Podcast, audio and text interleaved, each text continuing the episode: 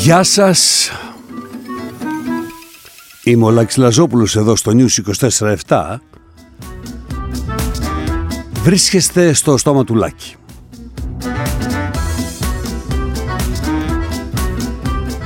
And what a pleasure to see Mr. Mitsotakis Κατουρήθηκε από τη χαρά του Biden. Που για τον Κυριάκο να μιλάνε και του είπε ότι οι σχέσεις μας είναι καλύτερες από ποτέ δηλαδή σε ευχαριστώ που είσαι τόσο πολύ υπάκουος και με τη μία παίρνεις τις οδηγίες μας. Δεν χρειάζεται να τα λέω και τα ξαναλέω όπως με τον ε, άλλον εκεί πέρα και τα λέγαμε και αυτά και αριστερά και μαλακίες. Βέβαια αυτό οφείλεται στο γεγονός ότι ο Κυριάκος ξέρει και αγγλικά. Όχι σαν τον Τσίπρα που πήγε ένα μήνα πριν φροντιστήριο να μάθει για να τον δει ο Τραμπ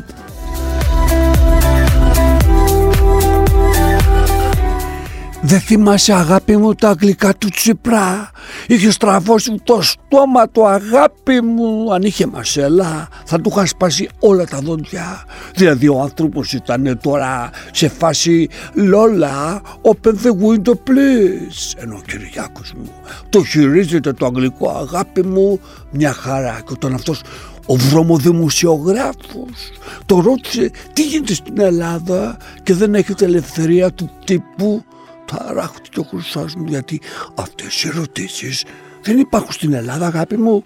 Είναι φίλοι του καναλάρχες, τους χρυσοπληρώνει από όλες μεριές και δεν φέρνει αντίρρηση ούτε ένας. Ωχ αγάπη μου, είναι ένας Σαντάμ Χουσεή στην Ελλάδα. Ρωτάς τον Σαντάμ, σε παρακαλώ αγάπη μου, ε, δεν μπορούσε τέλος πάντων να απαντήσει και σκάλωσε πάλι. Το παθαίνει αυτό ο Κυριάκος όταν δεν περιμένει την ερώτηση. Το, το, το, το, το λογικό είναι. Και άρχισε τα σαλαμαλέκουμ. Τα σαλαμαλέκουμ. Τι λέμε σαλαμαλέκουμ, η δημοκρατία και ξέρεις η δημοκρατία, η δημοκρατία στην Ελλάδα και εγώ δεν εγκρίνω αυτή τη μέθοδο και δεν μου αρέσει ο τρόπος τους και η γιαγιά μου η δημοκρατία και είχα πάει εξόριστος νήπιος στο Παρίσι και ακόμα θυμάμαι τη στεναχώρια μου κάτω από τον πύργο του Άιφελ όταν τρώγαμε τα κρουασάν ξερά και ακούγαμε τα φύλλα να κράτσαναν στο στόμα μας. Προσπάθησε να τον συγκινήσει. Όπου ακούς πολύ τη λέξη δημοκρατία πάει να πει πως δεν υπάρχει δημοκρατία. Οπότε εγώ έλεγα ότι τον αγαπάω τον άντρα μου, είναι ένας υπέροχος άντρας Όλες οι φίλες μου ξέρανε ότι του πάω το κεράτο. Δεν μου αρέσει καθόλου. Δεν μου άρεσε καθόλου αυτός ο δημοσιογράφος. Χάθηκε να πάρει τους δικούς μας από εδώ. Έναν αυτιά, ένα πορτοσάλτε, έναν οικονόμου.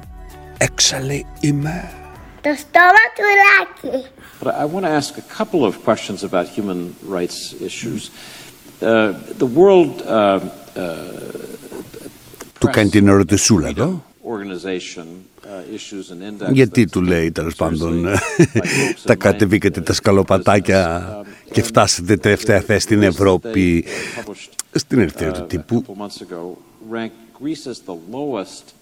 lowest όχι το lower το lowest. ναι, ναι, ναι, ναι, ναι. Όλη την ώρα αυτή ακούει συγκαταπατικά και πικραμένα um, why that's so and what you're doing about it; Well, first of all, if you're referring to uh, an index published by, um, uh, uh, by, and, by and, a French NGO, I no, disagree Disagree. Disagree, δηλαδή διαφωνώ. Δεν είπε αποδέχομαι, δεν αποδέχομαι. Διαφωνώ. Ενώ ξέρει ότι είναι δημοσιογράφος από την Αμερική και για να του φέρει μια έρευνα σημαίνει ότι την έχει εγκρίνει, δεν του λέει ε, ότι έγινε μια έρευνα από κάτι περαστικούς ούτως ή άλλως και εν πάση περιπτώσει η Αμερικάνος είναι σημαίνει ότι του ψηλοδώσαν και την οδηγία να κάνει την ερώτηση. Δεν είπε τίποτα λοιπόν ο κ. Μητσοτάκης γιατί η Ελλάδα έχει βρεθεί στην τελευταία θέση της ελευθερίας του τύπου. Νομίζω εδώ στην Ελλάδα δεν χρειάζεται να γίνεται αυτή η ερώτηση. Ξέρουμε όλη την απάντηση. Αλλά το βασικότερο είναι ότι δεν ανέφερε καμία φορά τη λέξη Τουρκία. Ο κ. Μητσοτάκης ξέχασε ότι η γειτονική χώρα λέγεται Τουρκία και αυτοί που μένουν εκεί είναι οι Τούρκοι.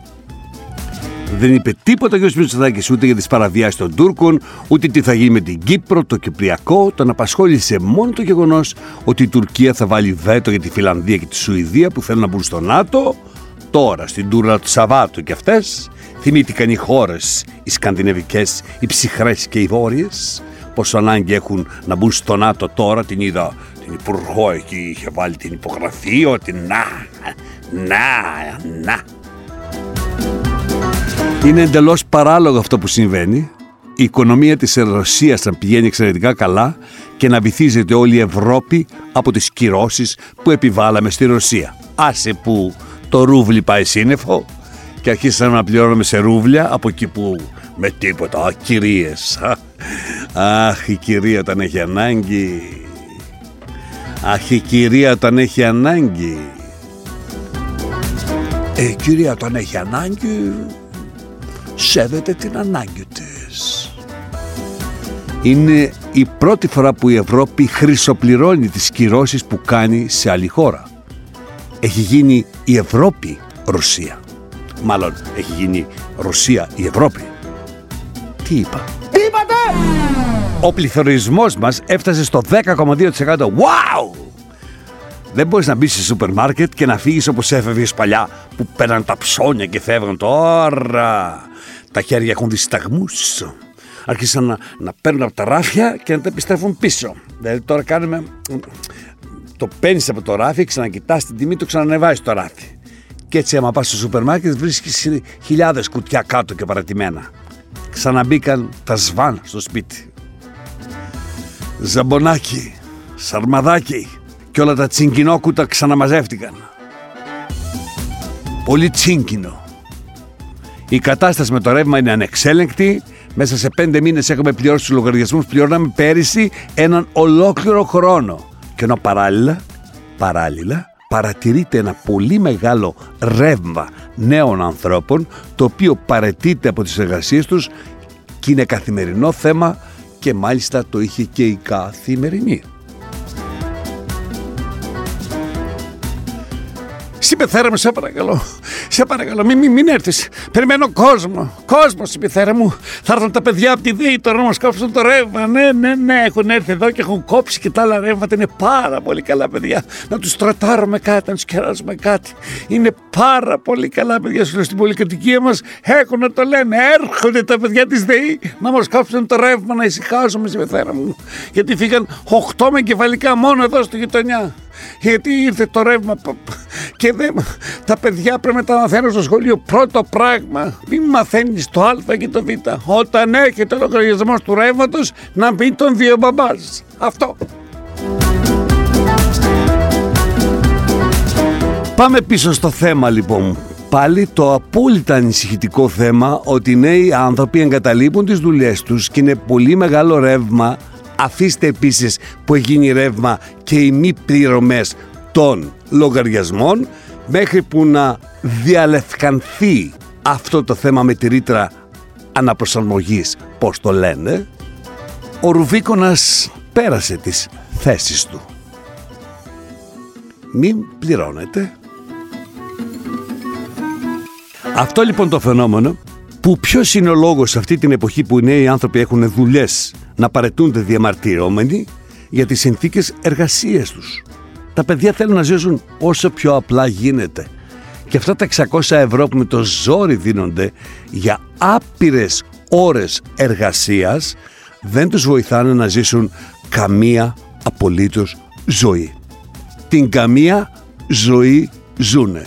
Την καμία ζωή ζούμε. Τρώνε τα λεφτά τους σε τσιγάρα, megabyte και συγκοινωνίες και τους μένουν άντε 400 ευρώ τα οποία μπορούν να τα πάρουν και από γονείς, παππούδες, γιαγιάδες και να μπορούν παράλληλα να βλέπουν και τους φίλους τους, να μπορούν να πάνε μια βόλτα με ένα ποδήλατο, όχι να κάθονται όλη μέρα με μια μάσκα. Όλες οι ευρωπαϊκές χώρες έχουν βγάλει τη μάσκα και ζουν κανονικά και εμείς ακόμα εδώ. Όλος ο κόσμος ταξιδεύει. Εμείς ανεβήκαμε στο αεροπλάνο της Aegean Κυριακή βράδυ, 12 η ώρα, που είχε μπει η Δευτέρα, όπου μας είχαν πει ότι Δευτέρα θα είμαστε χωρίς μάσκες και μας έχουν πει όλα και μπαίνω και με χαρά κι εγώ Και ακούμε τον πιλότο να μας λέει τις μάσκες να τις φοράτε μέχρι να φτάσουμε, γιατί δεν έχουμε πάρει εμείς τέτοια οδηγία από το Βενιζέλος. Ναι, στο Λονδίνο, εκατομμύρια κόσμος έξω, πατή με πατώσεις χωρίς μάσκες στο θέατρο. Στο θέατρο χωρίς μάσκες. Στο θέατρο χωρίς μάσκες. Και μετά να μπαίνεις στο αεροπλάνο, να φοράς τη μάσκα για μερικές ώρες ακόμα, γιατί από το πρωί της Δευτέρας, μετά από 6 ώρες από το ταξίδι, ο COVID δεν θα ήταν πια στην Ελλάδα. Η ανοησία σε όλο της το μεγαλείο. Ασφαλώς δεν φταίνουν σε κάτι υπέροχες αεροσυνοδίτης Αιτζίαν, υπέροχα κορίτσια όλες τους, ούτε ο πιλότος που τον είδαμε βγαίνοντας με το συντηρητικό του πρόσωπο. Μου θύμισε αυτόν που τον ρώτησε στο δικαστήριο αν ο διευθυντής σας σας δώσει εντολή να εγχειρήσετε κάποιον ενώ βλέπετε ότι δεν πρέπει να κάνει την εγχείρηση, τι θα κάνατε και απαντά ότι μου πει ο διευθυντής μου. Καταλαβαίνετε ότι τελειώσαν οι όρκοι στον Ιπποκράτη. Υπάρχουν άνθρωποι που υπακούν τις οδηγίες σαν ο κόσμος είναι ένας απέραντος στρατός οπότε η βλακεία σου πει ο ανώτερος πρέπει να την εκτελέσεις. Πιστεύω σε έναν διευθυντή, πατέρα προϊστάμενο,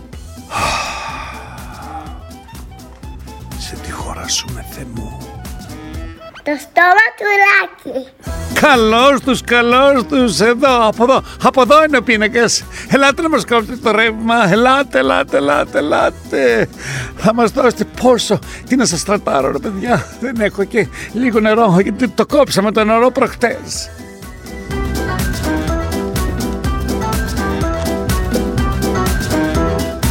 Σε μια χώρα όπου τρώμε, καταπίνουμε ειδήσεις ανεξέλεκτα χωρίς να καταλαβαίνουμε χωρίς το μυαλό μας να λειτουργεί, να κάνει τον παραμικρό κόπο να εννοήσει το οτιδήποτε. Ζούμε το παράλογο σαν λογικό, απόλυτα. Από τους δύο διασωληνωμένους σήμερα στην Ελλάδα και γενικά, ο ένας είναι τριπλά εμβολιασμένος. Μας λέει κάτι αυτό; Όχι. Ότι από τις εταιρείες που εμβολιάζανε αυτό το διάστημα δεν κάνανε όλες αίτηση για να πάρουν τελικά την άδεια έγκρισης; Διότι τώρα θα πρέπει να πληρώνουν για ό,τι κάνουν για τις αντενδείξεις που υφιστάμεθα όλο αυτόν τον καιρό; Μας λέει κάτι; Όχι.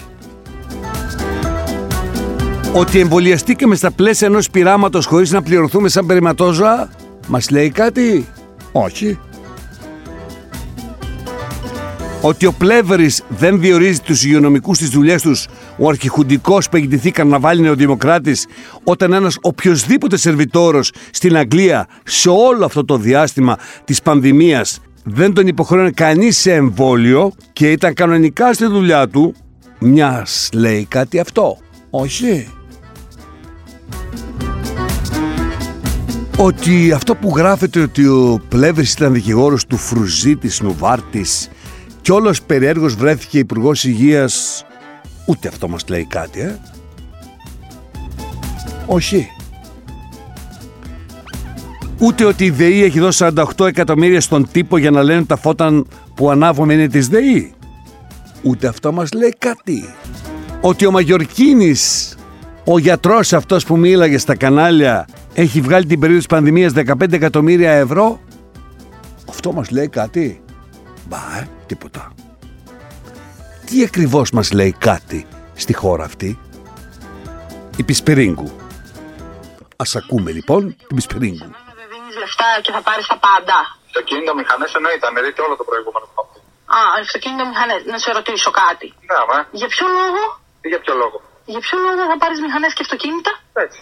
Τι έχει κανένα δίπλωμα ή κάτι. Καταρχήν η μηχανή είναι με τα λεφτά της σκούτρας. Η μηχανή; Η μηχανή είναι τα λεφτά της σκούτρα. Η είναι με τα λεφτά της κούτρα και κράτα Η μηχανή είναι με τη σύνταξη της κούτρα. Η Βέσπα είναι με τα λεφτά της κούτρα και κράτα Όχι Βέσπα. Είναι η σύνταξη της ναι, κούτρα.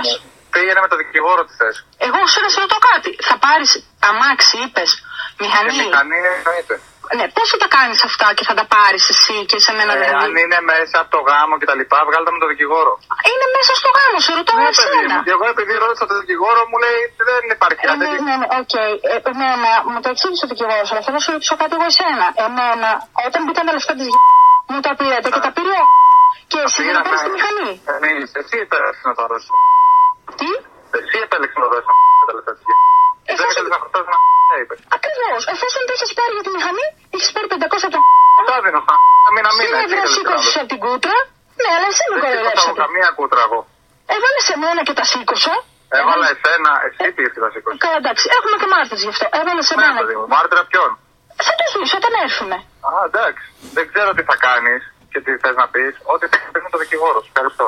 Όταν γίνει το έρωτας μηχανάκια και λάστιχα και φρένα και τα ρέστα μου που λένε χεσέ μέσα πολύ χρόνι. Ωραία τηλεφωνήματα. Ο Τσίπρας έκανε εκλογές βεβαίως, βεβαίως και ανεξαρτήτως αυτών που λένε ότι μόνος του νίκησε τον εαυτό του ήταν πολύ μεγάλη νίκη ότι καθάρισε το κόμμα του από τους εσωτερικούς του αντιπάλους δείχνοντάς τους το ακριβές μέγεθος τους στο κόμμα τους. Είδαν που πήγε η αστική αυτοπεποίθηση του Τσακαλώτου. Και όλοι οι λογάδες του τίποτα ή του κάτι τέλος πάντων, για να μην λέμε λόγια, σε μια εποχή που έχουν αλλάξει όλα και η αριστερά βλέπει ακόμα τον προηγούμενο κόσμο. Έχει εφιάλτες από μια ζωή που πέρασε ανεπιστρεπτή και ακόμα δεν έχει διαβάσει τα καινούρια σήματα μηνύματα του κόσμου. Το μεγάλο πρόβλημα της εποχής είναι ότι οι πολιτικοί είναι καλοντημένες μαριονέτες στα χέρια ολιγαρχών. Ότι άνθρωποι ή και εταιρείες έχουν δυνάμεις ανεξαρτήτου οικονομικού κράτους όπως ο Σόρος, η Apple και καθορίζουν εμπολής τις καινούριες τεκτονικές αλλαγές που συντελούνται. Μάχονται οι πολεμικές βιομηχανίες με τις φαρμακευτικές για το ποιες θα έχουν τον πρώτο λόγο από εδώ και στο εξής. Αυτός είναι ο μεγάλος πόλεμος.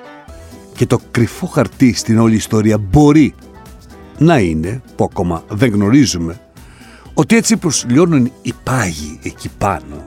Δεν είναι διόλου απίθανο να ξεπηδήσει μια νέα ναυτική οδός, η οποία θα έχει την Ρωσία να μπορεί να προσφέρει και να εμπορεύεται στην μισή τιμή τα πάντα σε όλο τον κόσμο. Και τώρα πρέπει η Αμερική και η Δύση που θα είναι η μεγάλη ζημιωμένη ενός τέτοιου φανταστικού φαίνεται σεναρίου να τοποθετήσουν ένα νέο Γκορμπατσόφ να αλλάξουν την ηγεσία γι' αυτό αυτό που γίνεται ουσιαστικά είναι ένας έμεσος πόλεμος της Αμερικής στη Ρωσία μέσω Ουκρανίας. Ενώ παράλληλα ακούμε αυτό Καλησπέρα από το Ντονιέτσκ. Σοβαρές καταγγελίες για τα 13 έως τώρα βιολογικά εργαστήρια του Αμερικανικού Πενταγώνου σε όλη την Ουκρανία που συνεχίζει να ανακαλύπτει και να ερευνά έκανε το Ρωσικό Υπουργείο Άμυνας. Για πρώτη φορά μάλιστα έγιναν αναφορές και σε συγκεκριμένα ύποπτα εργαστήρια στη Μαριούπολη αλλά και σε πειράματα που γίνονταν σε τμήματα του πληθυσμού της περιοχής. Ένα τέτοιο πείραμα σύμφωνα με τον ε, επικεφαλής ε, της ε, αρμόδιας ε, ρωσικής ε, στρατιωτικής υπηρεσίας του Ίγκορ Κυρίλοφ έγινε στο ψυχιατρικό νοσοκομείο στο χωριό Στρελέτσιε της περιφέρεια- περιφέρειας Καρκόβου Ε, εντοπίστηκε σε, ειδικά σε άνδρες με εξασθενισμένο οργανισμό ηλικίας 40 με 60 ετών τα πειράματα κατά τους Ρώσους διερευνούσαν τεχνικές πρόκλησης κατευθυνόμενων επιδημιών που θα στρέφονται δηλαδή ειδικά κατά ορισμένων εθνοτήτων ή κατηγοριών με βάση το DNA τους, έρευνες που ισοδυναμούν με βιολογικό όπλο, πειράματα για αυτά τα όπλα είναι απαγορευμένα στο αμερικανικό έδαφος αλλά και από το Διεθνές Δίκαιο λέει το Ρωσικό Υπουργείο Άμυνας, γι' αυτό και οι Ηνωμένες Πολιτείες τα αναπτύσσουν στο εξωτερικό, ε, κρύβοντάς τα κάτω από διαφορετικά ονόματα ή ε, περιγράφοντάς τα κάπως αλλιώς. Αυτό, που- αυτό ακριβώς συνέβη φαίνεται λέει το Ρωσικό Υπουργείο Άμυνας στη Μαριούπολη ε, καθώς βρέθηκαν ε, ε, στοιχεία που βεβαιασμένως καταστράφηκε κάποιο υλικό σε εργαστήρια της πόλης βρέθηκαν ίχνη και αναφορές σε μικρόβια για περίεργες ασθένειες χολέρα, τύφο, παρατύφο, αέρια γάγραινα αν μεταφράζω σωστά μολυσματικές αρρώστιες που δεν έχουν σχέση με τα κτηνιατρικά εργαστήρια που χαρακτηρίζονταν τα συγκεκριμένα 144 τέτοια δείγματα έχουν εντοπιστεί, απομακρυνθεί από τις αρμόδιες ε, ρωσικές μονάδες ραδιοβιολογικού πολέμου Ενώ από τα έγγραφα οι Ρώσοι σχηματίζουν την εκτίμηση ότι στη Μαριούπολη υπήρχε τουλάχιστον ένα περίεργο κέντρο μελέτης χολέρας. Και σε τη γειτονική περιφέρεια του Λουγκάνσκ έγινε ένα πείραμα με ψεύτικα χαρτονομίσματα τα οποία είχαν μολυνθεί ε, καταλήλως με, ε, με, για να προκληθεί φυματίωση. Τα τοπικά μέσα ενημέρωσης και με αυτό κλείνω αναφέρουν βέβαια ότι τέτοια. Πώς τα ακούτε λοιπόν αυτά, Διαπιστώνουμε ότι αυτοί που κατηγορούν τους ανθρώπους για συνωμοσιολόγους είναι ακριβώς αυτοί που κατασκευάζουν τις συνωμοσίες.